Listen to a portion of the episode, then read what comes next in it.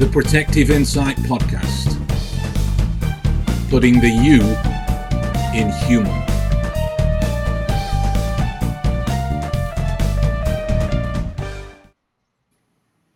Hello, everybody. Welcome back.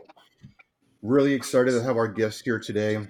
If you work in the executive protection industry, you probably have seen him, talked to him, met him at some conference somewhere in around the world. It's kind of EP royalty, in my opinion. Author of two books, Corporate Executive Protection and Public Figures' Private Lives. If you haven't read them, check them out after this podcast. But without further ado, we'd like to introduce Christian West of EP Access. Welcome, Christian. How are you doing today? Thank you, thank you. I'm good. I'm really good. How are you guys? Oh, fantastic! Being that I think you you're the earliest one up here today, so so we'll try Oh, to work okay. within Well, within getting the the juice is going. Uh, but for our audience, for some that are out there that maybe have not heard of EP Access or maybe have heard of you, would you mind just giving just a, an overview of what is EP Access? You know, why why why did you create EP Access, and how can people yeah. find you? Well, if we start from behind, finding me is on the internet. It's uh, www.epaccess, and um, EP Access is a training company, and our primary delivery of training is um, online training, meaning that we have a bunch of courses that is delivered to you online. That can, of course, not always stand alone. Um, a lot of people, when we started EP Access, a lot of people said you can't do an EP training platform online. You can't train EP people online. Uh, we don't need online training. We, we, we, we got a bunch of pushback, but um, we've been going at it now for two and a half years, and um, we've had what do we have? Just just shy of three thousand people who have taken our courses in one form or another. So I think um, the result kind of speaks for itself that there definitely was a need. Um, the interesting thing I think about EP Access is that it's a little bit different than most um, EP schools because most EP schools teach you um, kind of the basic things, the f- basic six, eight, ten things that EP agents needs to know. And um, of course, everybody needs to know that, but there's so much more to it, right? And I realized a couple of years ago that um, when you've been doing this for a long time and, and you get to the other side of uh, 50 and you get to kind of sit back and, and, and, and reflect on the industry and reflect on your career and whatever, you realize that there's a lot of things that um, you have learned over the years that you would love to pass on. And um, I just thought it would be a good way to um, create courses where EP agents don't have to travel to a school, but they can actually do the courses anywhere in the world, and um, as long as they have internet. And um, we do a lot of smaller courses where it's more like um, EP hacks or um, kind of shortcuts and how to tackle individual problems that every EP agent will face and, and stuff like that, right? So I guess EP Access, if I have to kind of like shorten it down a little bit so I don't keep talking, is um Keep talking. Feel free. Keep talking. oh okay. Well it's kind of like in no way substituting the original EP schools. It's more like an add-on, if you can imagine it. It's kind of like a force multiplier. I think so. I think so because you know um, a lot of people. If if if, if we take a, a perfect example is um, is driving courses. You know, everybody in the EP world has to have a driving course, and um, typically in the old days, if you had a one or two day driving class, the students would show up on Monday morning, and we would spend from eight to ten if the students were really good in the classroom if they were a little bit of a slow learner like myself, we would typically sit in the classroom from 8 to 11, 11.30 maybe. And then we would go out and drive from uh, 11 or 11.30 till 6 o'clock in the afternoon. And that would give us, what, five, six hours of driving time. And that would give us a certain result.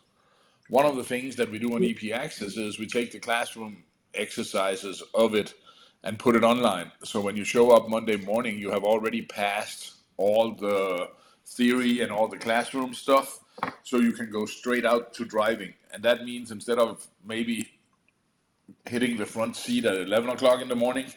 You'll get in the car at 8 or 9 in the morning and you'll get two, three more hours of driving. And the people that are slower learners of uh, the theory part can do it as many times as they want without slowing the class down, right?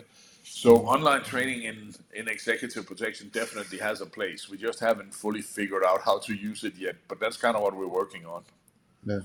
Well, I'll tell you, I, I've, I've got some ideas for that. We'll have that those conversations off off air because what I found is what I loved it is because when you and I met a couple years ago and uh, had a copy of your book and, and read it, I had kind of only had known you through LinkedIn, and we had met at uh, one of Byron Rogers' symposiums, and then we had Uh-huh. caught up in Miami, and we got to chat some more. But it wasn't until the um, IPSB, roughly about uh, two years ago or so, now that we got talking about EP access, and this is something Uh-huh. Ben I had been like mentioning to to Ben and our other colleagues here at Pro Cipher was, hey, with this pandemic, everything coming on, this really gave us an outside the box thinking because working in law enforcement in these industries, right, we're fast paced. We don't have a lot of downtime. So when we Nope. do training, we need something that we can apply right away, we can access like immediately at our fingertips and try to learn. Mm. And it was like, wow, when when COVID hit, it was like everyone started zooming, and it was like, wait a minute, we can do training and certain things like this, you know, virtually. So then it come down to where one thing I met when I went to Christian's table at that conference was like, crap, you know, Christian already already is doing it. I mean, he's a solutions guy. If you can't tell, Ben, he's a, he's an innovator, Oh God, yeah. and, we and we all know when we innovate, right, we get we get pushback because it's it's a phenomenal concept that people aren't grasping because hmm. they're when it comes to skill based training, you don't learn a skill in a classroom. No. You, you just don't. You don't. You don't learn it by PowerPoint. You know, you learn it by doing. You learn it by trying. You learn it by failing, and finding what works for you. Which is why Yeah. I love what they did with uh, with with Pablo, who we've spoken with in a previous episode with with AS3 driving, is all that foundational classroom Right. typical stuff that you typically get is is online, and you Mm. can you sit gotta- and you get the concepts, and then it's like you get a little refresher. We're at the track, like Christian said, and rather than waste so many hours in a seat in a classroom, which has nothing to do with being a security driver, you need to be in the seat of a vehicle. You need to be doing vehicle inspections. You need to be mm-hmm. understanding these nuances. So now you're getting actually more time to build that skill. So when you leave, I feel you actually leave with a foundational skill set now rather than, hey, I sat through 10 hours of PowerPoint, I drove a car for three hours, I get a certificate, and then people think they're a security driver when really they didn't retain any of the information. Wouldn't you wouldn't you say, Christian? No, I would absolutely say that. And and and the funny thing is, um, you know, I've been in this business, as you said, for a very very long time, right? And one of the biggest um, weird things that we have in our industry is that we think our industry is really really special, right? Mhm. And um, I would say the people that we look after are typically special, but there's nothing special about what we do, right? I mean, at the end of the day, if you teach people right and the information is out there and stuff, most people can figure it out, right? So if you go in and you dissect training and you go in and look behind training, and and, and you know, I come from Europe where um, you actually have in uh, Denmark where you actually have to have an education called uh, an adult educator, um, just to teach other people because there you learn to understand that you have so many delivery medias, right? But the problem is most of the EP trainers are pretty much self-taught. Yeah. So why would we put science and why would we put um, what what other people have spent hundreds of years Yeah. researching on how do we teach other people the best, right? Because we must be the last bastion that doesn't want to integrate with technology because we're so special, right? But if you if you look at it, even even a lot of uh, like military things and whatever is starting to use online training and you know you teach doctors and pilots and, and whatever with online segments but for us for some reason no it doesn't work we're very special we're ep Yeah. Yeah, and, and I feel to you, and what that comes down to, and if I had to, to shelve it, you know, Christian, and like I said, you've been in this a lot longer than me. I, I look at it from a little bit younger, a little bit fresher, different perspectives. It, really comes down to where we, we're in, a, in an ego driven field. Oh, and Oh, what a lot of that comes down to when it comes to the ego, and then when I actually break the ego down, sadly, in our industry, I, I correlate it between two things. And, and if I'm out of bounds, people are going to yell at me. Go ahead. I don't. This is why we're going to be controversial a little bit today. It's arrogance and ignorance, and that and that's where your ego is. You're, you're you're either too arrogant to be open and learn and adapt and evolve with what's changing in society. Text change. I mean, when you got into this, probably what 30 years or more ago now, Christian, right? What, what you had at your fingertips to use in advance, you probably were using a paper map. You oh, probably Oh, yeah. know you fit oh, where, Oh, yeah. where today where so many people now are using Google, they're using Waze and they're using all these great tech, but it's like, okay, what if that tech fails? What if you actually go to an environment and you don't have that? We Oh, get yeah. so reliant on tech, but then you also have the aspects of people get so set in a way that they don't want to adapt. We have some dinosaurs in the industry, and that's okay. And they want you to keep thinking. They want to push innovation, and they preach networking and getting out there. But when you actually sit and talk to them, it's they, they say it, but the action doesn't back that up. No. and then you no. have these guys, and then what what we're having is rather than like you're saying with what your training is is trying to bring a force multiplier, right? We're trying to bring people in, make them better, grow together as an industry because reflectively, it's just like EP is just like law enforcement. Now, one person screws it up, we all get the bad reputation. Oh, you're an Oh, EP totally. agent, and you had some guy let their client get embarrassed or something happen. We we all feel that. We all see it uh, on different videos. Oh, yeah. So then it becomes now these other people. Then rather than come together, people start. What I see is they start fragmenting it, and I think we're seeing that a little bit today because we have a couple key different organizations, right? We have ACES. I know you're part of IPSB, the uh, Board of Executive Protection Professionals. You know, standalone, the concepts are great, but they're not working together, and it's more of a, a contest fighting each other. And it's like, man, you all can actually be came together, your thoughts and ideas, and actually came together for the benefit of the community and the industry. There'd be some amazing things getting done, but progress always gets halted when you have this, and you got people now that feel like they have to pick sides, and and now we can't have a discussion about it because if you don't agree with this particular group, Yeah. then you're ostracized from this group, and it's and it's something I'm, I'm very disappointed in, in seeing when it when it comes to that right now. And, and you probably got more insight than that, Christian, because you've been in the higher levels of some of these You know- organizations and seen the changes, you know, within it. Yeah, I have, and and and you know the big big problem with that is that um, we're still a young industry, right? And um, not only are we a young industry, we're also very niche industry, and um, you know, I my, my my biggest worry in this is that the more competition that comes on these things, the more fragmented we're gonna get, and the lesser we speak to a broader audience, right? The more you kind of Mhm. like tribalize it or camp camp uh, build camps or whatever, the less we're gonna get done, right? But you know, it's also uh, when you sit on the other side, it's also um, kind of a, a, a- a hard industry to be in because there's a lot of people that talk about uh, conversion and they talk about um, evo- evolution and they talk about us moving forward. But like you said, when you then sit them down and go, so how do we do that? What what is true innovation in EP to you guys? Right, and then the discussion either goes to uh, guns and knives and, and defensive tactics, or it goes to um, to training instantly, right? Mhm. But um, I'm about to drop a whole uh, kind of like article com- campaign and stuff like that. That's part of my uh, my new book that I just finished um, about quality, right? Because there's so many people now that talk about standards, and standards are are what they are. I mean, I won't say they're great, but they're good.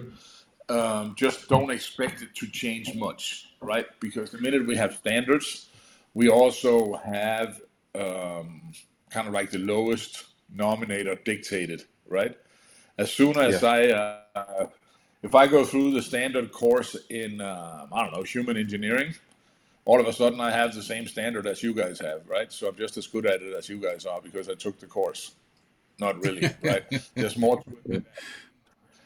And the minute we have standards, you kind of like give everybody an equal playing field, and that's good or bad, right? That's Yes. not what it's about. It's really about all the companies dictating what is good quality to them, and all the end users saying this is the quality that we want. We don't really care about anything else that you guys deliver this quality. Yes, there is a standard, but the trouble with the standards is that most of the professional players will probably already be over that standard. Mhm. So um, all the lower players will now give a standard that they have to live up to, but that still doesn't mean that that they're at the level of the professional players, right? It, it, it just give No. them a baseline, and I guess that that's good enough, right? But if they have a, a dictated quality kind of a creed or credo or whatever that says I will do this regardless, that's when you start moving, in my Mm. opinion. It's the diminishment Yeah, of ego. and- It's the diminishment of ego, right? Oh, a Uh, lot, a lot of that is ego, and, and and what I and what I'm seeing too is because like on on the other side of you know having my own small business, but also working a lot in the field and coming across a lot of the new up and comers that have gone to X Y Z EP school. I, I, I've been I've been very disappointed, and I'm not going to say because I don't want to turn this into like a go after particular organizations and companies because it's not No, about no, that. no, it's no, just and it, it's just like they need to understand like some of them unfortunately have turned into in my opinion certificate mills people go and Mhm. pay Mm. good amount of their money put a lot of their money in they get out they graduate and and one one kid for an example because it, and it sticks in my head just because it falls into checks all my pet peeve boxes. And it kind of touched on a little what you said earlier christian is like they think they met this standard they got their certificate and what's the first thing people will do today? They go to linkedin right? And they're proud of that which is good. Be proud of it. But when you've got a, a, guy that's gone through he's a he's got only a civilian background. He's got no background other uh, in ep at all other than this training course. He's done things nothing to it. And just because he's taken a long rifle course he's putting on his linkedin he's a swat operator you've never been a cop I'm a designated defensive marksman. You never worked in the military as a contractor, any understanding or comprehension of it. Just because you took these particular courses with people, all of a sudden they feel like they identify as those instructors that have these experiences and done things. And it's this false sense. And then someone looks at it, and then because the school has a reputation because it's been around forever, gives Yeah. that student in. But but mind you, you should have checked the box because right off that LinkedIn and how you write your LinkedIn with Ben and I being behavioral guys, those are all things right here. Other guys talking industry too. Well, how do we vet a, a resume? How do we vet a person? Well, Yeah. there's your start.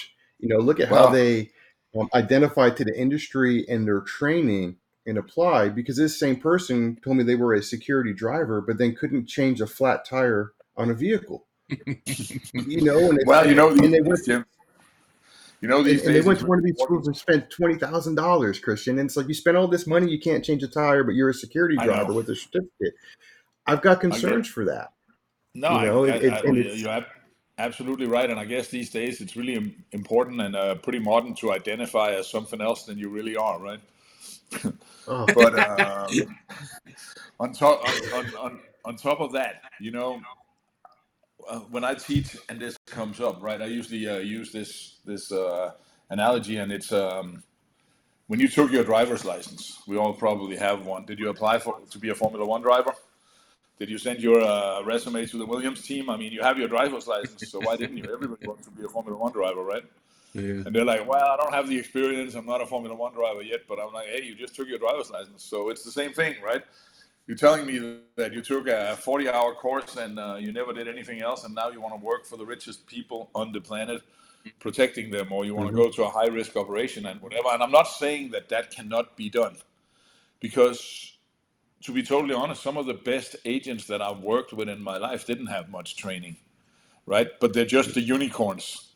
So a lot of people have this, I don't know, maybe they're not truly honest with themselves, or else they buy and drink the Kool Aid, right? And the only Yeah. thing I can say is uh, for EP and EP training and, and, and our industry, it's the same as everything else, right? If it sounds to be too good to be true, that you can pay some money and take a week's course and then you can travel the world. If it Oh, sounds too good to I be true, there's You- probably Usually is. I, I, I will say I, I, I field a lot of emails and messages from disappointed students at different schools because they were taught networking Yeah. by, by somebody or put into the system and plugged and yet they haven't seen any work or the work that they have gotten wasn't even EP work. It was like uniformed security guard work. And you Yeah. know, and, and that's disheartening because it's like if you're going to put that premise out there, like you're going to do this, then legitimately help these guys or at least be real with them because we already are fighting all this stuff that gets glamorized on TV, right? Which is why we're seeing this today, don't you think, Christian? Because it's like EP was one of those things. If you were around it, if you were in the military, you'd, you've been in the WHIPS program or done things around, you kind of understood it. But EP was kind of one of those small industries that you kind of knew a little bit about, but you didn't. And then when the mm-hmm. pandemic hit, it seemed like all of a sudden, and just from my my perspective, all of a sudden it seemed like all those people that were like your entry level, you know, everyone got elevated up a level in the security industry. Yeah. seemed where all of a sudden Wow. EP started booming. People started teaching, training more because they were looking for sources of business, which is fine. But now we have this level. Now we have elevated individuals that particularly we wouldn't see or apply or even be interested in the industry. That now you kind of have to filter through. And then, like you said, the, these standards, albeit great, aren't the end all be all. We've got standards in everything. In in law enforcement in Virginia, my, my biggest pet peeve in Virginia in law enforcement as an instructor teaching at police academies is that people always will train to that standard and they actually call it a minimum standard for law enforcement. So when you go to the, the pistol range in virginia you only have to shoot 70% and you qualify. And it's like okay but under stress if that actually taking fire an event where you have to you drop 30% so now you're, Yeah. you're barely passing the 70 now i don't i don't like those odds and your survival chances. But then when you try to push or push against the system and go okay this is the minimum. The bar needs to be here. So Mm. when under stress we fall we fall to the standard instead of below Yeah. it. And what's going to happen is we're going to create these great standards. They're going to look great on paper. We're going to love them be like man this is great. We now have something to go against. But like you said the guys that have been operating above the standard well that doesn't really quite fit and no one wants to hear from those guys. And then the ones that are good with the standard are going to be good with it. And then it's like okay well then you're also you're under this false pretense like that's going to solve the problem because you're just going to create a whole slew of schools that are going to teach to a minimal standard and now we're going to further water down what we do and people are further going to lack the understanding like you said. The, the hard skills yes are good but there's so many other nuances Mm. I mean it's great you can shoot but have you done it in advance you know do, Yeah, you know that- you know that- any, can you do any surveillance work you know any any other intelligence work you know regarding the industry No, and, and, and, and those are the professional skills, right? Then when you think about it, I mean, um, in my old company, we um, we had constant presence on offices in uh, 16 countries, and um, we've been around for a long time. So we probably have had, I don't know, 1,000, 2,000, 3,000 people go through the system through over the years. And I do not remember that I have yet to fire anybody for him not being able to shoot. I don't think I have to fire anybody because he couldn't like fit in with the hard skills. But we had to let a lot of people go because their social skills and their um, soft skills and whatever was not up to standard. They were just assholes to be around, or they would say dumb things to the client and whatever. And we have this um, kind of weird thing in in in, in EP, and um, I guess that's also in the military and and, and in law, law enforcement driven jobs and stuff like that. Our loyalty runs deeper than our common sense, right? Mm. Because a lot of times we rather want the people that we served with in some capacity to be on our team, even though they sometimes jeopardize the whole mission, right? Because that guy was a douche before and he's probably a douche now, and, and then the client is an idiot because he doesn't like this guy, right? Or the client's assistant is evil to us because he doesn't like these guys. But then when you go in as a consultant or whatever and look at what, what, what is going on on this team, you see that uh, these these guys are not paying attention at all to what it is that the client want, right? We got to Mhm. remember that most of the people we work for came to where they are because somewhere along the line they're pretty smart people, and a lot of them are really really good people watchers and and they're good at seeing what goes on around them right so so it can sometimes be hard right but but when you then look at the training it's it's it's really weird to me that we spend so much time um, Well, honing yeah. and, and getting perfect perfect at the hard skills but nobody really teaches the soft skills and if you look at what kind of individuals we are what is it that we do in the weekends i mean we go shooting and we go driving and we It's it's uh, it's an all encompassing practice. Yeah, it's an all it's an Right. all encompassing practice. It, there needs to be a fine balance between the two, and it, it feels like a, a, a, cer- in a certain way. It, I'm, I'm going to analogize a little bit, but it feels like in a certain way that there are certain people, areas, businesses, corporations that are looking to privatize certain areas of training and certain certain ways that they are delivered, with without the understanding that we are all on the same side here, right? We are all on Yeah. the same side. My my old combat coach, uh, Peter Ellis, that uh, started Sphere, Sphere Protection in the UK. Uh-huh. He, had a, he had a he had a great way of putting it across the across the entrance of the door as you walk in. It would say no Rambo's, please.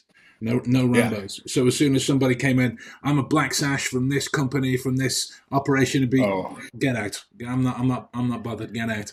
And we'd uh, we'd run these we'd run these drills every now and again with weapons, and he'd be like, "So begin as you were, whatever you were doing," and he'd be, and then he'd stop and go, "Whoa, whoa! Can't you see I'm wearing a black sash? What are you doing?"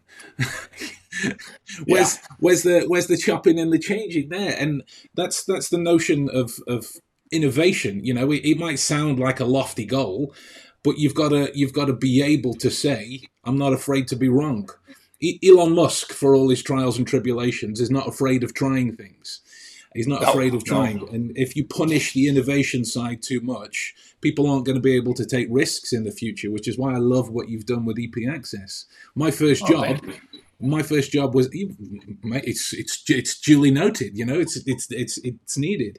Uh, my first job Yeah. was as, as as a doorman, and because you the, the, there are only so many companies uh, in the UK that will train you to do that. You have to travel. So that's all this time spent traveling, which is which is fine. It's part of the course. Then you spend a couple of days there, and you go back, and then it's all about trying to get your SIA license, which is fine. But if you can spend X amount of time doing your your you know your research, your swatting up on whatever you can virtually, whatever's you know appropriate to teach virtually. That way, you could step into you know teaching teaching uh, these these new recruits how to speak to other people. That that's Exactly. one that's not that's not even covered, uh, at, at least particularly with the UK, you know, and that resolves ninety percent of things.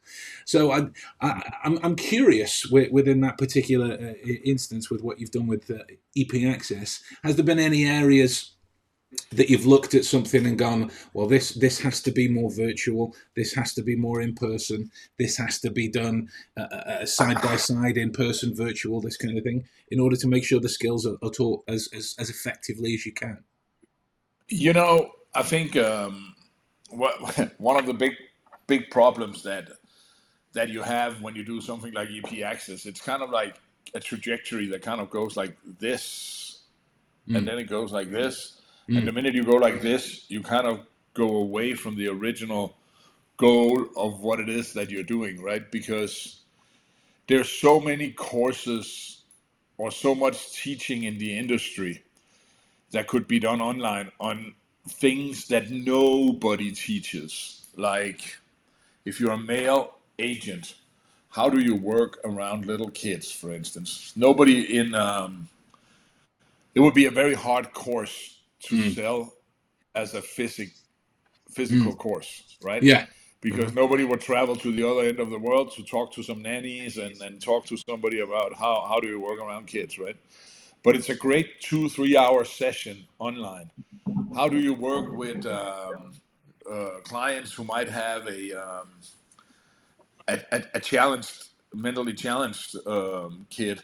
How do you work around people who are real into animals, right? Um, some of the clients that um, that I've worked for has always been um, I've always for some reason most of my work has fallen into the I don't know top 50 of the richest people on the planet and and, and that that comes with a lot of um, kind of like different stuff right and and and and when you think about it um, a lot of this learning and info that that we have gotten over the years that um, we didn't know because when I started, the EP industry didn't really exist. It was more of a bodyguard industry, right? And and, and we Yeah. kind of figured it out, and we kind of grew, and um, and things got got kind of better and better, and the industry grew and, and stuff like that. But all of a sudden, you sit back and you realize, and and and I love it when people come to me and say, "I'll be a really good agent for you because I got a diving certificate." right? And I sit there and I go like, so you're telling me that you, as a new guy, I should hire you because you have a, a diver certificate. Okay, cool.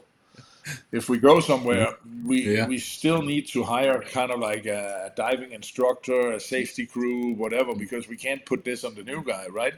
So instead of thinking at it like this, I always thought to myself, there's so many courses in how do you do that? Do you teach all your guys to be divers, which they probably won't become good enough divers fast enough for the client?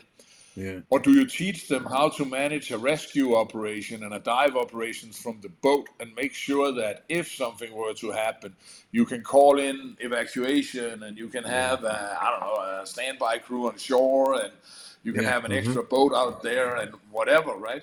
But stuff like that is very, very hard to teach in real life, right? Because Yeah. you don't have a diving boat, you don't have all of these things, but you can teach online how do you manage all of these things. So I think that there's a ton of topics Yeah. that works really well for online. But I also think that I'm still when when I was with AS Solution, right? We um, we had this saying that operational tempo kills training because we had kind of a big training budget, but we also had a lot of guys, right? Right. And every time we set up a training course, we expected to have 20 people there, and four showed up because training kills or operational tempo kills training, right? But one of the ways that I was looking for was how can the guys that goes to these training courses be more innovative, right? And my ideal goal, and I guess that's where the idea for EP Access really came from, was that when you go through a course and you come back, make a list that the other guys that go through this course can prepare from, right? Tell them how it is, what to expect, what to bring, be really good, um, how to, to get the most out of the training. And when we come back home, let's do a, um, a dumbed down version of what this course is that we can put online so the new guys can see this before they go to the training so we get more out of it, right? And I think you can, uh, the online, we, we haven't even seen kind of like the start of it yet. If I were, a, if I owned a shooting school today, I would have people uh, do dry repetitions at home or whatever. I'm not a shooting instructor, but if I were, I would give them some online things they had to complete before they were there. Maybe go through the safety so we don't have to uh, spend as much time on it at the range. If I was a um, fitness instructor in the EP field, I would teach the footwork or the basic stance or whatever online at home, or I would. So, what we, because what is it people come to me for? They come to Oh, yeah. me to be hands on. All right, so Yep. why not do a course that's hands on eight hours instead of four hours in the classroom and four hours in the dojo? Oh yeah, and, and you're 100 percent right on that because one one person doing that that I know is uh, Tony Blauer. He's Uh-huh. created his garage gym and he's teaching people the basics of spear and those things in his garage. He jumps on. He's in his garage at home with his whiteboards around him, and he's got people live in the groups who are recording, and it gets you prepped. And if you ever decide to go to that live course where he's there and you're putting on the spear suit and stuff, you're you now can focus on because now you've gotten all the footwork and you've understood all Exactly. the concepts and psychological aspects of it and I think that's that's huge. And I, what I like too is you know you're you're close with with Pablo as well, Christian. I like when when, when Pablo brings up the ninety five percent fallacy, and it's what we're Uh-huh. touching on, right? Some people harp on all these other things, but what's more common that you're going to come across? You know, you're going to come across a maybe a difficult client before you will a, a shooting scenario, in, in my opinion and we're in a solutions based business but yet here we are we're not teaching people how to think solutions based we're service based Mm. and we're also in, in a position in a group too where like it's it's not in our credo per se to say no to a client is it not Mhm. you know it, it- unless it's going to jeopardize safety or, or certain matters our, our job is to sit there and say yes sir it can be done we'll figure it out and we go solve the problem Yeah. No, I mean, I, I, I always said to everybody that wanted to listen that it's important to understand that um, we're not in the saying no business. I mean, at, at the end of the day, because most of our clients, if we say no, they'll probably do it anyway, and they'll either force us to do it or they'll do it without us, right? So we're really in, in, in the solution space. I think it's important that that people can look themselves in the eye and they can figure out how can we do this in a safe way, right? Yeah. But Mhm. yes, we can take you to Afghanistan, sir, but it won't be pretty. If you're good with that, we can hire whatever we need to keep you safe, or we can kind of do whatever. And that's really the way to sell it because the minute that you say no to a lot of these personality types, they'll be like, oh yeah, I, I can do this. It's my company, whatever. I'll show you, or, or whatever. There's no point of going there. It's it's it's it's it's better to say no by trying to sell them on the solutions, right? Saying that, oh yeah, we can definitely go, but I need a four hundred thousand dollar extra budget or whatever, right? Yeah. So Yeah. give them something something to think about and, and, and, and make them think if you can, right? Yeah, because you, you you want them to think, and it's like that catch-all, right? Because if you say no too often, too frequently, and especially with no substance, if you're just saying Yeah. no just to say no just because you don't feel like it today, well, that's not a good business model. You'll be out of business relatively quick. But you also got to look at that in in this day and age in the security industry as a whole. There's so many people looking there and feeding there to, to prey or get that client, and what do they do is they race to the bottom, which is like another big thing I see issue is rather than like if Christian and I are going into a bid on a contract, we should both be relatively close, you know, our, our prices, but it shouldn't be Christian's going to start dropping the price tag to get the contract. Then I'm going to drop below. And the next thing you know, we're racing to the bottom, knowing darn well neither one of us is going to be able to complete this No. task, you know, or for this client within the means of the budget, effectively, the right way with the right people. So that's where we drop standards. We don't bring necessary equipment, and then that's where dangers and safety. But so many people do that. Rather, if we just stay toe to toe, and you know, no, sir, you asked me for the best offer. That is the best offer.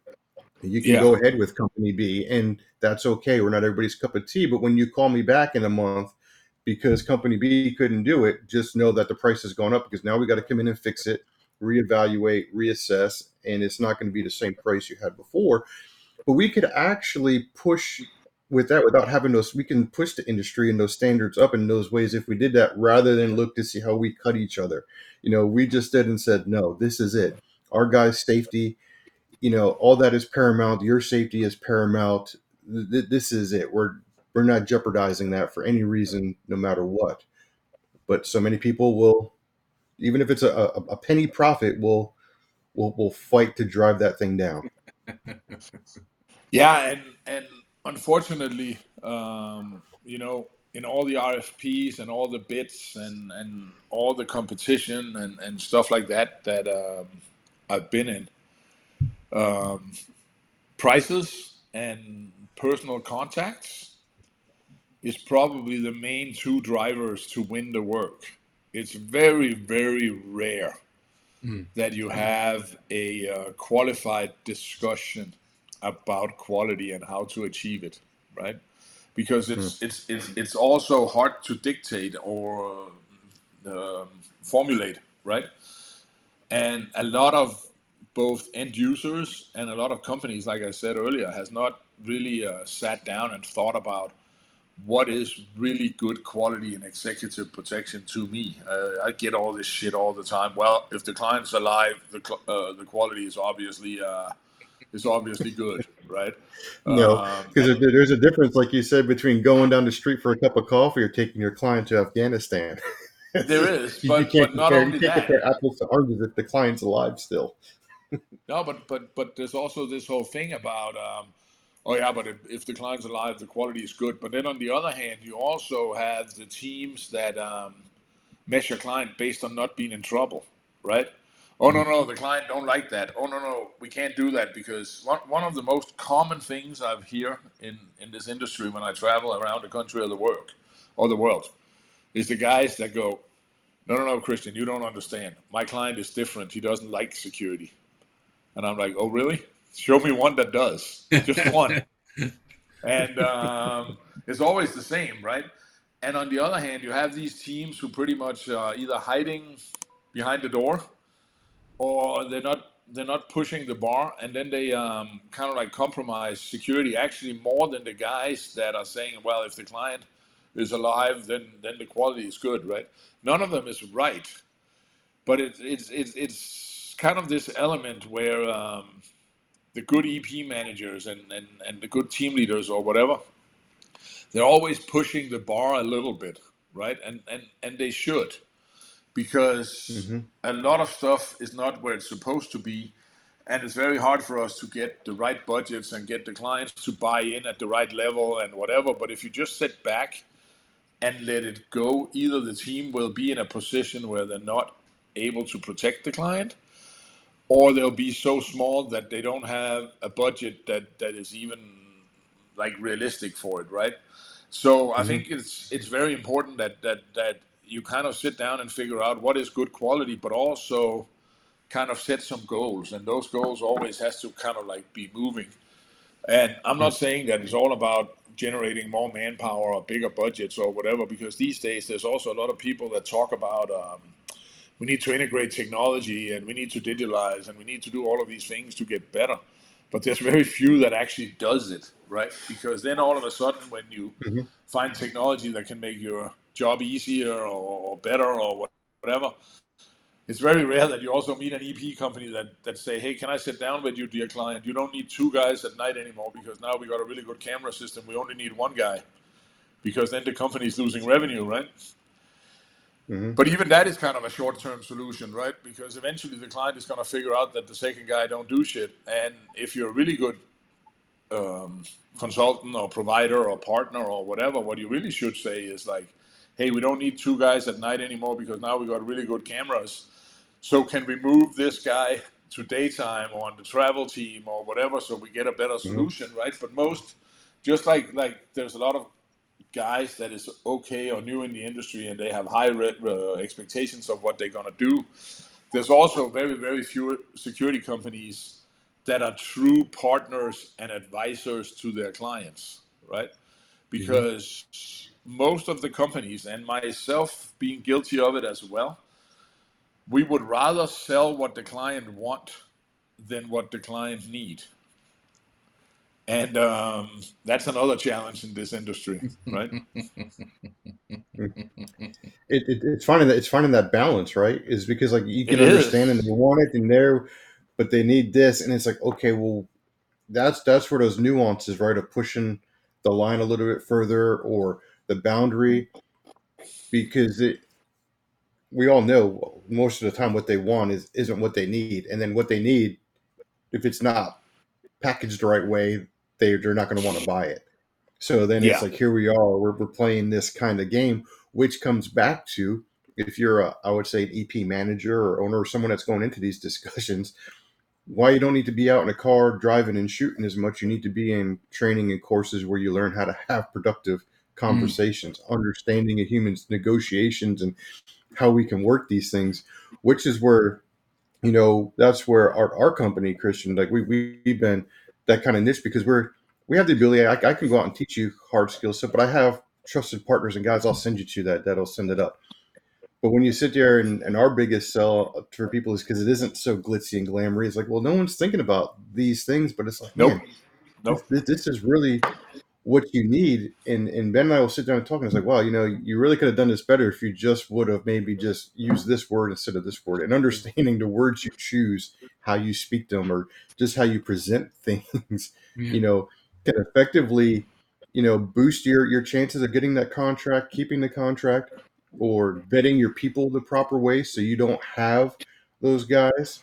Um, because what I found yeah. is we can we, we can teach anybody a skill, right? I, I, can sit and teach you how to shoot and draw. What I can't teach you is the attitude and and the mindset that we need to know and understand that role you're working within, right? In order to provide that great service. Yeah, but but it's also a question about you know, um, I guess one of the the key words we've heard in the last many years uh, has been uh, soft skills. It's all about the soft skills. It's all about the soft skills, right?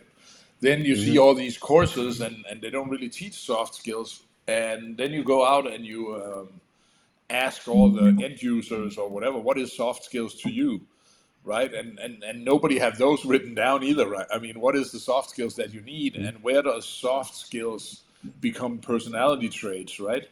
Because if you want to be really good, and, and, and it actually also goes in with innovation these days, right? Because um, you know, if if if we want to be innovative and we want to move forward and we want to integrate technology or whatever, that starts with us recruiting people that are curious to technology, right? Because remember when social media was a thing, you would pick somebody in your sales team and say, "You're the social media guy," and then he'll be like, "Okay, I'll learn it." Instead of us going out and, and hiring our sons or daughters or a teenager or a social media manager or whatever, right? It's the same.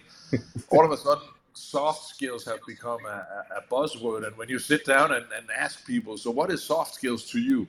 They come up with shit like, um, oh, it's advances and it's everything that doesn't hit people or it's everything that's not uh, Mhm. hard skills and whatever. And I go, you don't think personality traits and who you are as a person and how you dress and how you stand and how Yep. you either have an open posture or a closed posture or whatever has anything to do with soft skills. And they're like, I didn't think about that. Uh, that's not what it's about and whatever. Yeah. But, then, but then when you, yeah, but then when you bring it up, it's like you're crazy for that, right? Because they look Oh, at you like you're I- like, what, I- what did you say? I use this saying. I go, what what is, what is a hard skill for an accountant? It's math, right? It's, doing your books and whatever. Where for us, so, uh, I've, I've- I've heard people say soft skills. Yeah, that's like uh, doing expense reports and stuff like that as well. And and no, don't get me wrong. We got to be we got to be good at that. But but technically, that's also a hard skills if it's something that you can learn, right? I mean, to me, soft skills and Yeah. personality traits are very very closely related, right? So it also goes back Those, to. Those are keys. Yeah. I mean, have you guys have you guys seen any EP companies that has a personality test that's tailored to EP? How how come? I mean, everybody else has No, but the, the thing is, is like we we we have those things. Like when I mentioned with Byron when we were at that that forum la this past December, Christian, when he brought up sitting down there about resumes and vetting and like, oh, this guy looks great. How do we do this? And I'm like, obviously, don't spend enough time talking to me, not to, to toot our horn, but that's what we do with with our company. Like we we can do credibility assessments. We we do those things. We'll look at a resume. We'll look at these profiles. We'll conduct those things for you. And we'll put a package for you so when you sit down and now you sit down with that candidate face to face, Christian, now you have all this to look at and go, okay, this guy may not particularly work with the client, right? And that's what the biggest issue we have too is what I think we're going to find as another issue with the industry is once you get the standards and standards are great, again, we're trying to take people and put them in a box. You went in there, you went to this Uh-huh. course, you're in this box, you checked all this, boom, you met the standard. However, when we put that person in with a particular client or put them into a particular family office or somewhere there, one, they're they're not meshing with the team. They're they're not working well with the client. Like you like you just said there, they don't work well around the spouse of the client or their kids. But these are all things we could have picked up on. But it's like, hey, this guy was a, a tier one operator. He has XYZ background. He's completed all these schools. He checks all the boxes. But yeah, but he's a he's a terrible teammate. You know, he's a, he's not he's not what we need for this particular role. He may be good. We might be good putting him in a surveillance role and put him where he's mm-hmm. doing that and giving us protective intelligence or doing something there. But maybe he's not the guy that I want to put on the team with the client or even work for us at all because we all know morale morale can kill your team and kill your company. Oh, easily, easily. But then there's also the other thing, and this is one thing that um, that I've been doing a lot of uh, kind of like internal processing on because it's something that I kind of want to have um, kind of like coined and phrased, right? But I would almost bet you if you have 20 teams out there, and um, the 10 of these 20 teams, the client decides that, um, hey, you guys should come work in house, right? The client almost always picks the least experienced people because they really like him. And why is that? Well, that might be because the least experienced people kind of go for the wrong things, right? If you're really good at Yeah. being an EP operator, you don't put yourself in a place where the client likes you too much Mhm. because then you know it's dangerous, right? It, it's a Because fine line. they don't like you too much anymore. Personal professional. Exactly, exactly. So why is it that the client always picks the least experienced people to go in house or to move to their private teams and whatever? It's because these people offer up the things that the client wants and wants to hear, right? hmm You can look at it like this. I mean, this is a great example. Back when I used to work in the celebrity industry, you would be in the tour bus, and it was uh, I don't know 11 o'clock at night, and uh, we don't have a show that night, but we've been driving forever, and we come to uh, any town. Let's say you come to um, Reno, Nevada. And you're about to drive into Reno, Nevada, and it's always the drummer. He gets up to the two EP agents in the front and say, "Hey, what's going on on a Wednesday night in Reno?" You know, the old guy, he looks at him for a little bit, and then the young guy always comes out first and go, "Oh, there's this nightclub, this nightclub, this nightclub, and that restaurant. We should really go Mhm. there." Where the old guy looks at him and goes like, "Ah, you know, on a Wednesday night, probably nothing." right? Because there's no Yep. point of putting ourselves up for that, right? But it's the mindset of the young and the old, right? And then it's the mindset of, um, but it's also the mindset of the companies, right? Because I've never to this day found the perfect background for EP. Some of the best guys I know have zero background, and some of the best guys I know have all the background in the world, right? Because it's it, it it's it's kind of like um, the whole thing of saying that uh, culture eats skills for breakfast in a in a company. It's it's it's kind of the same same thing here, right? Personality for this job and being a people person is hard to teach people, but um, being a people person takes you further than any training I know of. Do you, Yeah, do you find that? Sorry say- to sorry to jump in, Jim. Just as a as a, as a No, Ben, curiosity. speak. You haven't spoke hardly. I, I've been just kind of I've been let, I've been letting you go. Um, do, do do you find then that like f- forget all of the skills, forget the hard skills, forget the soft skills, forget any other kind of skills that you want to call them? Do you find then that there is a a, a, a core type of person, like a blueprint kind of thing that, that is better suited towards the EP ideal than any than any other kind? Yes, but I can't tell you what it is. But if I see one, I can I can show it to you. Got you. If I if you know what I mean, because Yeah, yeah. yeah, you know, it's um, but it's also um, you know, it's all it it, it, it, it also goes down to um, the identity of of the team and the identity of the client, right? And that's another thing that a lot of security companies, in my opinion, have a very hard time understanding, and we did as well in in, in AS Solution because it's not easy at all. But you got to figure out if you look at a client, the client has a certain look and a certain feel. Mm. The company the client represent has a certain look and a certain feel.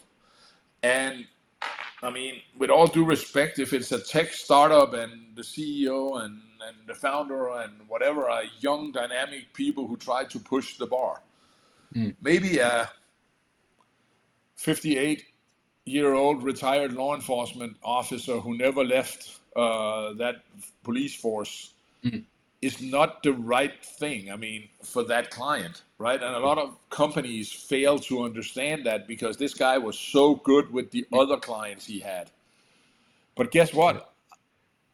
I don't know. I mean, uh, when you think about it, the principals doesn't know what they don't know, right? And they don't really care about what we do because uh, uh, you know when when when you get somebody to uh, to build you something, you have an idea of what it's supposed to look like.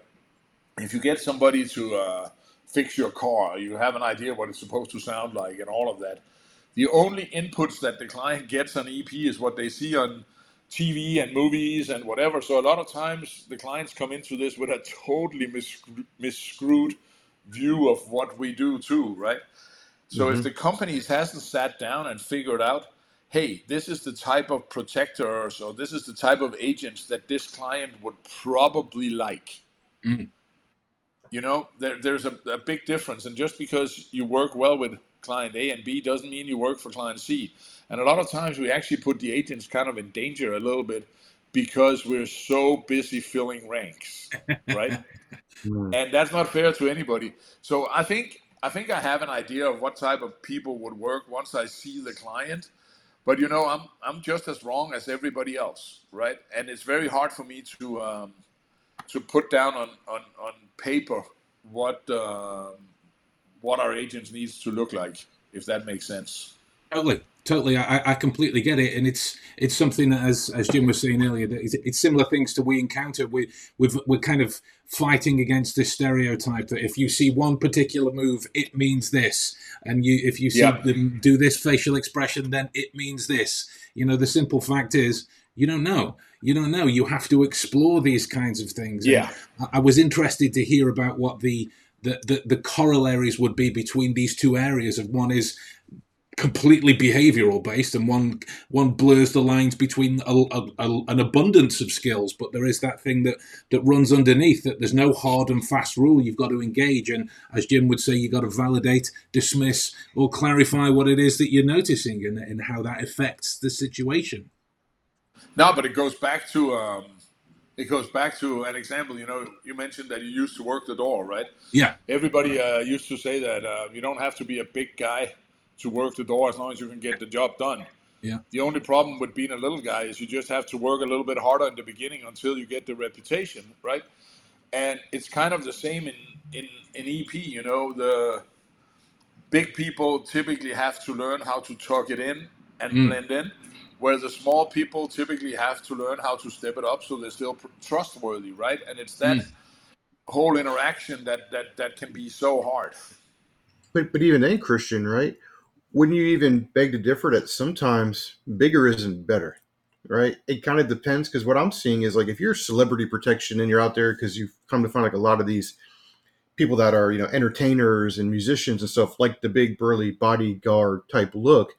But sometimes, man, that that shorter little that the shorter guy that's got the background that can talk to people that's great that can just like zip in and i'll even use you christian as a great example you're not like a, a huge guy or a small guy but what i've loved when i first met you was so many people when you go to these different conferences are dressed to impress and dressed to nines and what i love about about you christian is that you're so down to earth but people know you just off of the black t-shirt and the jeans Mhm. right? It's like that. That's like that's the Christian West signature look.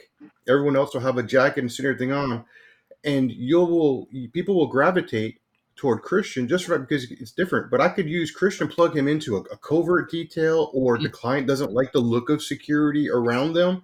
Then why do I want to put these big, burly, beefy guys around them and make the client uncomfortable or not? We're not meeting his wants now, right? When we can do these different things, and it's like finding we're, we're, we're playing chess wouldn't you say christian and we're moving pieces on the board and sometimes you know a piece doesn't need to be moved another piece does in order to blend in to provide that maximum security in that moment in that environment for our client and doesn't need to be the big guy No, and and I think um, you know, is the right word to say that they're. Uh, um, I don't know. I, I don't know if I want to you to use the word diversity these days, but you know, diversity in um, in EP teams is super important too, right? And we're really really bad at it. And it's not. I don't mean only diversity in people's et- ethnicity, but there also needs to be diversity in how the teams looks, right? um, one of the biggest misunderstandings I think we're um, we're dealing with at the moment is everybody says we need female agents, we need female agents, we need female agents. Absolutely, we do. But there's also jobs where um, they have to work harder Mm. to to blend in, right? And there's jobs where they can do it a hundred times better than I ever could, right? And it all comes down to also no no no clients are alike, right? And no Mm. details are alike, and no teams are alike. And yeah you know as well as I do, Tim, probably from um, the military or law enforcement or whatever. Just because you're on a team doesn't know, necessarily mean that the team works, right? So there's also this whole thing of teaching teamwork and teaching um, how to collaborate on a team and, and all of that stuff, right? Which again is something that nobody's teaching, nobody's talking about, right? So Oh, yeah. I think one of the big problems that that we have, if we kind of want to get up in the helicopter, is that EP is in many ways special, but it's not, right? And and, Mhm. and the big problem that we have is we have so much um, baggage that has been handed to us. This is the way we do it. This is the way we do it. This is the way we do it. And most of our knowledge is really uh, generational. It's not always proven, right? I mean, one of the funniest things that that I've ever heard was, um, or one of the examples that, that somebody gave to me is, um, you know, the client needs to s- s- sign a document, and um, somebody hands the client a pen, and he signs the document, and he go, "Oh, this is a nice pen." Somebody runs with that and go, "The client only like pilot pens, only pilot pens, because he really likes it." And all of a sudden, there's pilot pins everywhere, and nobody can write with any pi- but a thing but a pilot pen. And one day, the client goes, "Why do we have all these pilot pins around?" And somebody goes, "I thought you really, really freaking liked them." And he goes, "I don't fucking care." You know, It's but pen. instead of asking the client, "What do you like?" Yeah. or Mhm. figuring it out, we go with all these assumptions, right? Yeah. And Yes. um, a lot of times, you know, luck is not luck, and not being in trouble is not quality. No. Oh. That that's the, and, and that's just it. I think you hit the nail the nail on the head there. And to come back to like what what Ben and I have the, the pleasure of doing, we enjoy it. It, it really comes down to, to humans, right? The human aspects, and it's like again, It we're, we're back to this. We're, we're back to the same thing, Ben, that we've been talking about, right? Can't put a human in a box. We can't put Nope. them in a box and say this is an EP professional, and we keep shipping the same box out Yeah. right? When it comes to EP and really any industry, yeah, we're going to put them in a box, but the box is going to be a different size and shape every time because it has to meet the Yep. client's expectation, the client's needs. You know, like you're saying, Christian, hundred percent true. What stands out more? Someone looking like me at a park with a client's kids, or a female agent, right? That looks particularly looks the part of a nanny, and me standing. You know, what I mean, it doesn't look Yeah. right unless I have the ability to adapt and maybe make it look like I'm part of that group and not a a security professional. But you know how hard it is to create that dynamic because yeah, what if we entirely don't look alike at all? You know, Yeah. so it's like it, you know you, you got to be able to blend, fill and flow. And I think the biggest thing, Christian, is is going to come down to our to our attitudes, right? We got to be able to allow ourselves to be molded and adapt because that's part of our job, right? Being solutions based, we put out a lot of fires. You know, We do. uh, Ben, as we- go back and saying, right, we will start with a plan. We'll have this great plan. We'll talk about this plan, but a plan never survives first contact, which is why we got to have contingencies and that what if game comes in. But then sometimes there's that one anomaly that pops in that isn't part of the contingency that we were planning for. So now it's like, crap, the client threw us a curveball. You know, we thought we planned for the curveballs, but he gave us a sneaky one to where we're like, we got to send somebody to run and go get something and do now or get a different car or a particular thing or go to mm-hmm. a different venue. We haven't had an opportunity to advance. So how are we shifting and moving filling and flowing the team in order to to maximize these things? And if you got a guy that's oh. sitting there going no this is my role and they pound their fists and some do i'm good at this and it's like no you should be able to fill any part of the team Yeah. embrace any part of it because I'll, I'll add this christian and I- Ben and I, in a previous conversation, talked about him starting as a doorman, and I believe you have experienced that as well. Uh, yeah, that's that was my background and a lot of people look at these entry level things, right? Because at first, when you first get in, everything's entry level. But so many people look at it as that particular thing. But those are some key foundations I feel that probably have built you, Christian. I know they've built Ben with creating these skills of understanding people. You may not maybe point to a theory because there's a lot of things I can't point to, but you can look at a person, you can get that feel, that vibe off them to go, okay, No, this but- guy's going to be a problem. This guy's not going to be a problem. This guy's a good fit for our team. I can trust this guy to have my back. You know, we start creating these mental things and these neural pathways and these files for ourselves of going, okay, this is what's going to work and not going to work. And then you start being more proactive and you, you get better at predicting these behaviors when you're at that door. And those are all elemental skills that turn into advanced skills and way beyond as we start moving through EP, going from an RST to a travel team. It all comes back to that foundational level that you built on that we should never neglect. I, I, I totally agree, and, and, and one of the anal- uh, analogies that I always make bound to um, the people that, that, that work the door, right? You have a, a really, when you're a bouncer, right? You come because you think you can kind of like, you can take out anybody, right? This is my town, I got this.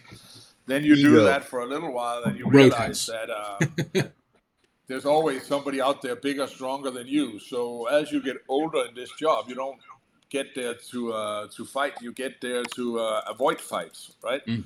And you figure out the way to avoid fights is to be proactive, right? Because when you stand there, and it, it, it's really interesting because I went from um bouncing and a side note of um, loss prevention. And then I got into this EP team, and my career started to take off. And then all of a sudden, I got invited to um, some pretty hard courses, like real, like special forces instructors and government agency instructors and whatever. And they teach all these um, facial expressions and behaviors and whatever. And eventually, they pull me aside and say, "Have you done this before?" And I go, no, but that's how you see this guy is about to catch off or flip off and start fighting. I mean, he starts touching his face, his eyes get dilated, and he uh, has all these. In Europe, we call them um, over over expressions, right? You can Yeah. see that. The way you catch a thief in a supermarket is to look at uh, where are their hands placed. Do they walk the wrong way? Do they do all of these things? And not to decline anything, right? But it ended up with me actually teaching a lot of these instructors who just had the military or the police way of it, right? Because a good law, uh, a good uh, loss prevention officer can catch pocket thieves and all kinds of pickpocketing and whatever because they all send out the same expressions, right? And you and I, Jim has talked about this a million times, right? So I think that whatever job you were in before, you can learn a lot, but no matter what, it makes you an adult, right? And um, that's needed when you're in the EP too, right? So I don't think uh, to this day I haven't found the perfect background, right? And that that's one of the things we struggle with in this industry because for some reason we the more hardcore backgrounds we can find, the better we think people are. Yeah. Right? But truth of the matter is, I mean, I made a career out of waiting for people. Right? And, So and, and, and that's the key aspects of, of EP, right? That people fail to understand is like yeah, I have to sit in the.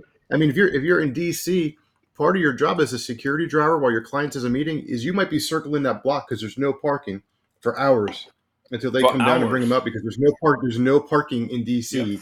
You go time real quick, grab you a snack while you fill up because you're probably going to run out of gas before anything else, and th- and that's your job. And it, It comes is. back to like I like to tell people, brilliant at the basics, right? If you can't be Yeah. brilliant at being bored and not allowing yourself to be complacent, staying alert, vigilant, picking up on your surroundings, things, and moving work within a team, then this is not going to be the career for you because it's not all No. the No. great stuff you see by influencers and social media. You know, you got you need to get the right skills, the right attitude, and and just and like embrace that Yeah, and get the boast of it. Like while, while you're there driving in circles, look at the environment.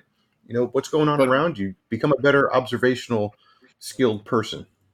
No, but it's also again a question about not only becoming a better observational skilled person and whatever, but also understand your clients, right? The clients came to where they are because they do what they do. Mm. So a lot of times when we as operators can get annoyed with changes in our travel program or changes in the agenda and uh, we're not having all the information and all of these things that can piss us off and we can be almost like so annoyed that we want to quit and whatever because what is this shit? We never get what we need and we can't do this and we can't do that. You got to get up in the helicopter and say the reason why they're not telling us because they pay us, right? So they have an expense of us being mm-hmm. here. The reason why they not tell us is probably because they don't have it. And mm. if they have it and they don't tell us, it's probably because it's not finalized. Or you know what? Maybe we're not supposed to know yet.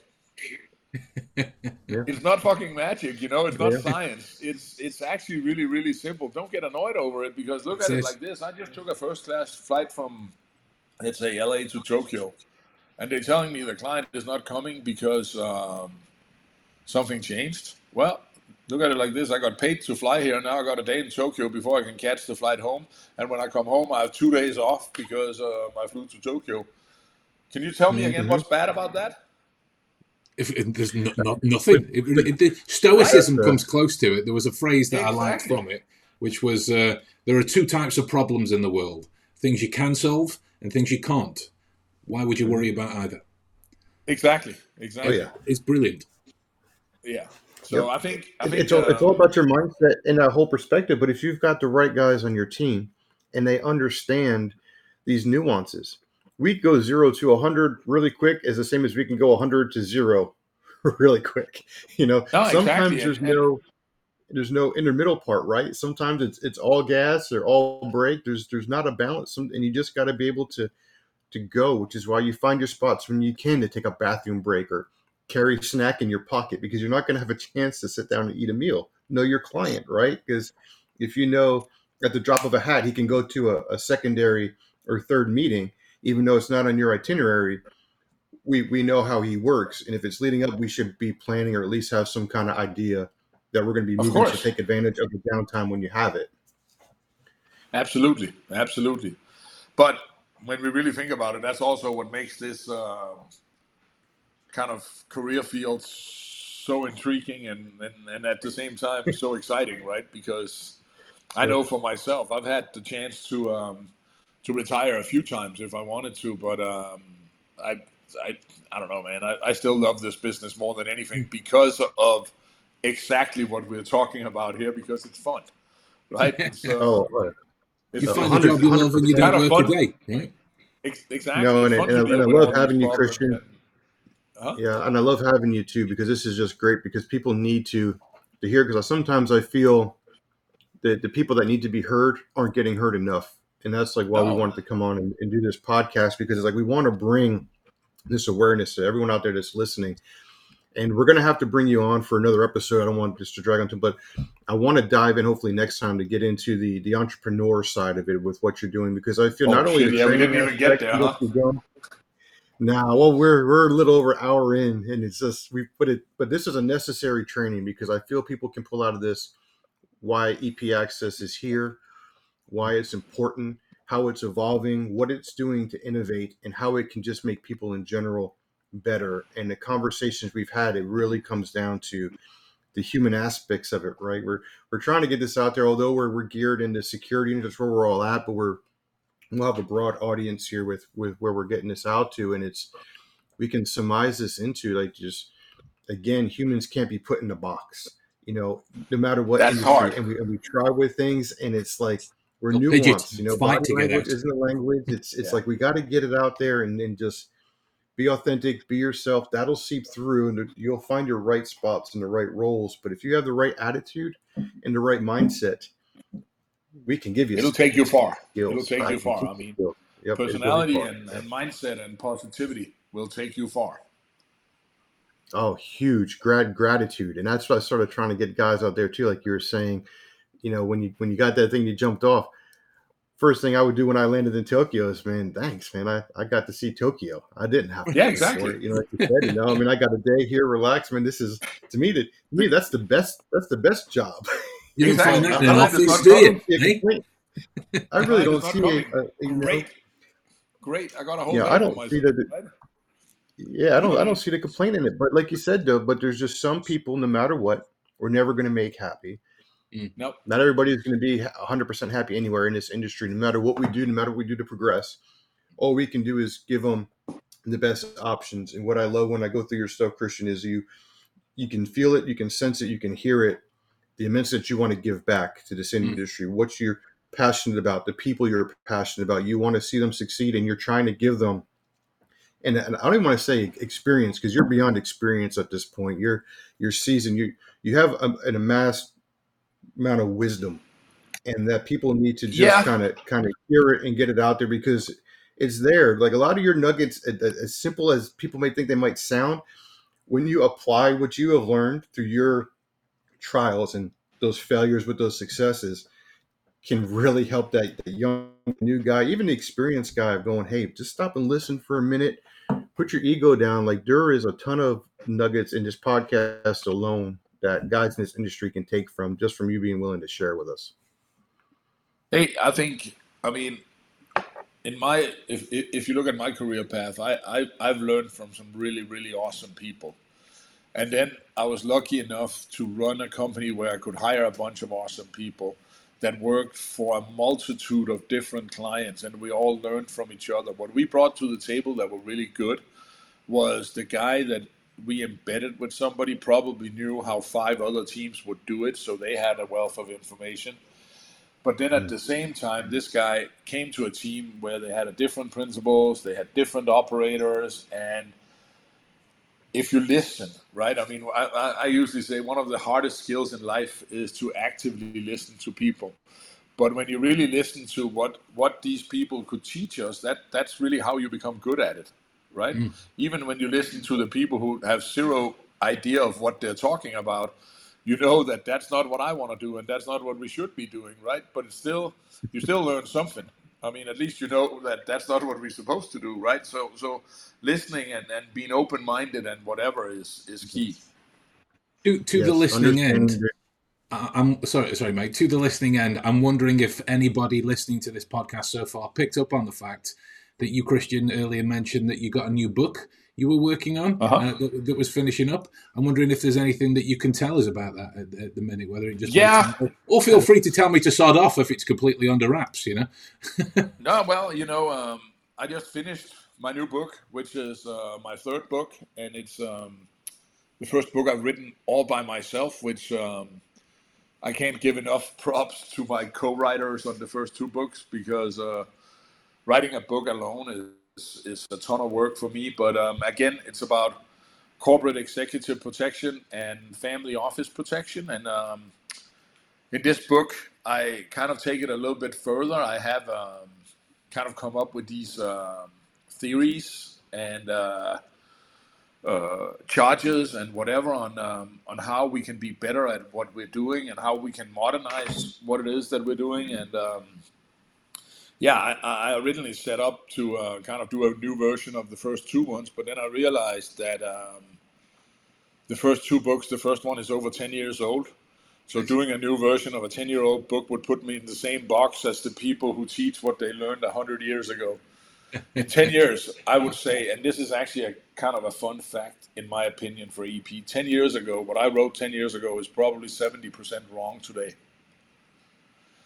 that's how much our business and our clients and whatever has moved forward, right? And that's why I realized that instead of doing a, a remake of the first two ones, I needed to uh, to do a third one that kind of um, takes into account all the things that changed before pandemic, with pandemic, and, and after pandemic. And then on top of that, I think uh, there's a lot of things that's that's kind of interesting, right? I mean, if you look at at the clients of the future. Um, it'll probably not be the IT companies, and it'll probably not be that. The, the, the, the, clients of the future will probably be, if you look at Fortune Fortune 500, for instance, in 10 years, there's been a total generation change, right? Bill Gates and those guys that used to be on top of it is is in the middle of it, right? And and the new billionaires of the world do electric vehicles, and they do. Mm. Uh, uh, virus vaccination, and they do mm. all of these things, right? So that means that focus for the next, I don't know, 10 years will probably be on a different type of business, right? So I think it, it's it's super important, and I, I, think we can learn a lot from that, right? And and that's why I thought writing a new book about corporate executive protection and how to um, build your team and, and, and be a leader in this industry I think think that was important, and, and that's why I did it. And uh, it's finished.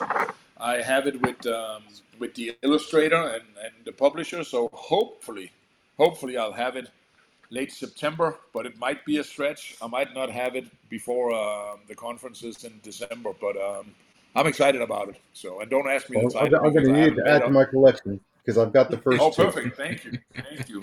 I've, I've yeah, I don't have a title for it yet, but hopefully soon. And and but what but what I love too, what I, what I love too, what I heard you say, Christian, which to me means a lot, and it says a lot about you and your character and where you are on your journey. I've noticed so many people that have written books years ago, rather than write another book and admit, like you just said, about 70% of what I wrote is probably wrong today. We've evolved so much. Most people will just do a revision of that first book and yep. update it and it makes it look like I've been right all the time where I'm looking forward to this because now I want to compare it to the books yeah exactly go, wow you exactly. know this is where we were this is where we came from this is where we're going and I think if more people shared like you just did and out there and admit we're not going to be right we're human we make a lot of mistakes but just put it out there. People say, look, I'm not doing a revision. I'm writing a third book, and I probably was wrong a lot, which most of us can agree. And if we have spouses or significant others, they'll be the first one to tell us we're probably wrong more than that.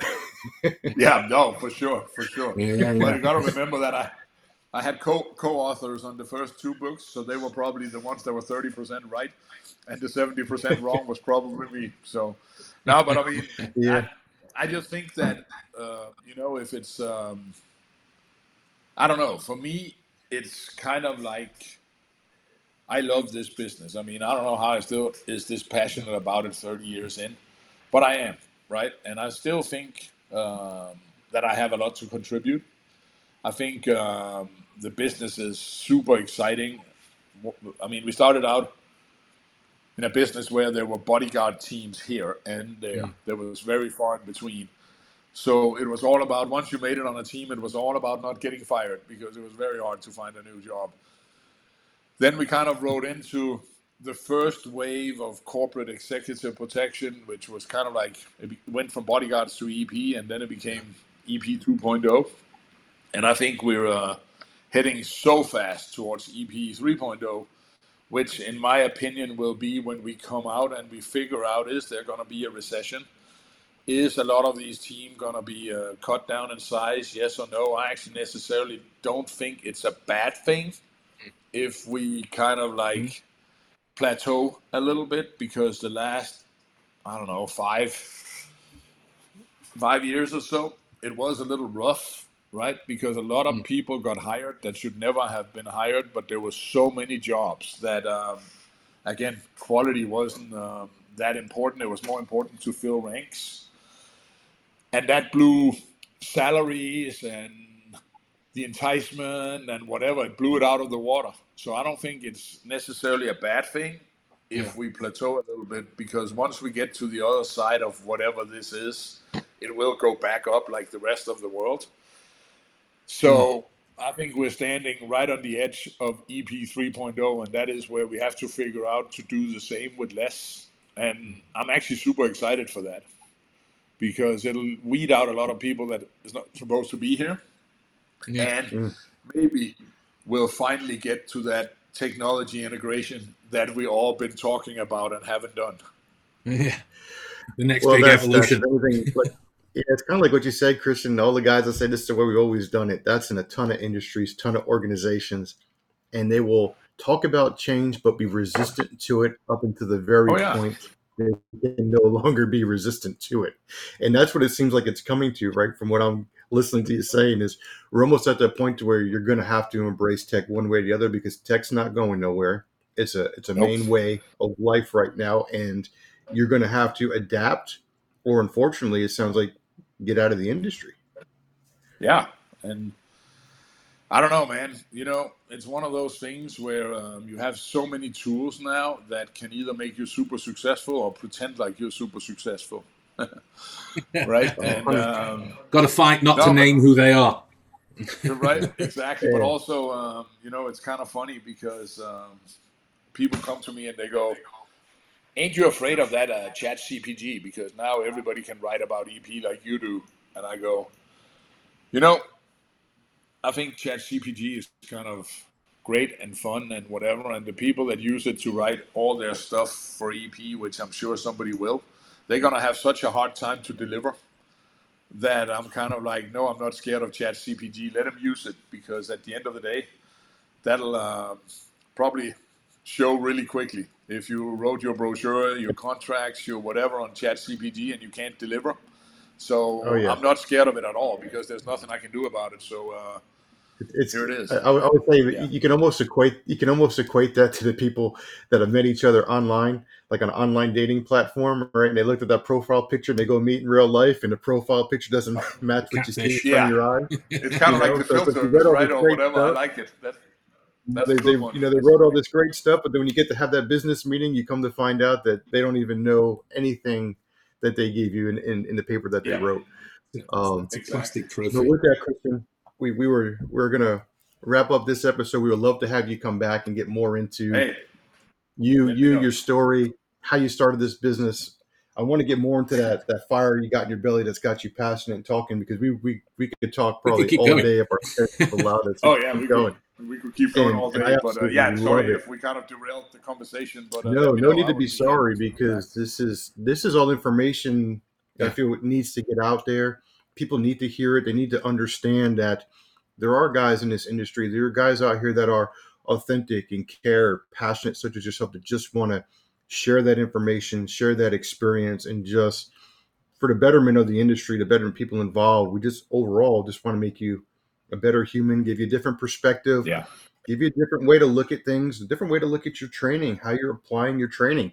You know, EP Access is one of those. It's on a hybrid. I mean, if you're if you're not following, not looking at, at, at any of Christian stuff, um, I'm challenging you to do so and look at it because you'll find as it continues to evolve, it's only going to get better. It's already great, especially if you start taking some of the stuff there with AS3 and get to do their classroom stuff and then actually go to the track.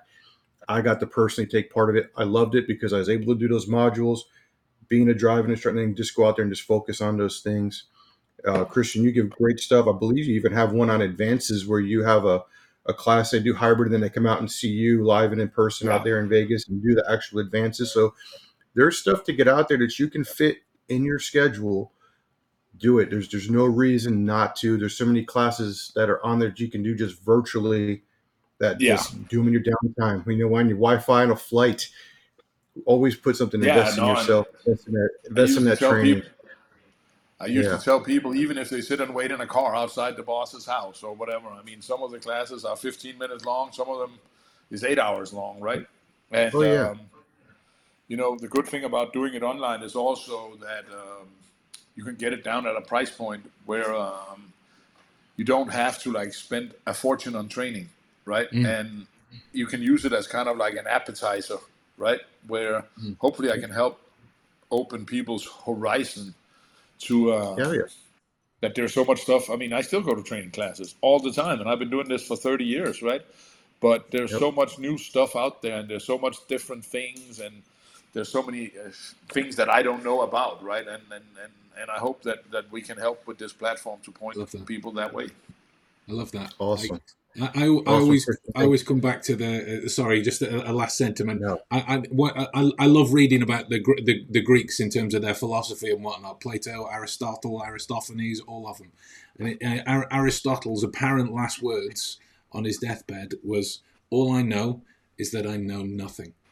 And I, I, I think that's I think I think that's such a, a wonderfully curious attitude about the world to have for a guy that's done so much on paper to have said on his deathbed, Uh-huh. "All I know is that I know nothing."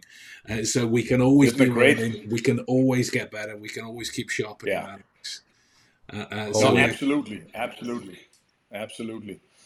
So yeah, yeah. man, Well, I've, I've really enjoyed this conversation. It was fun.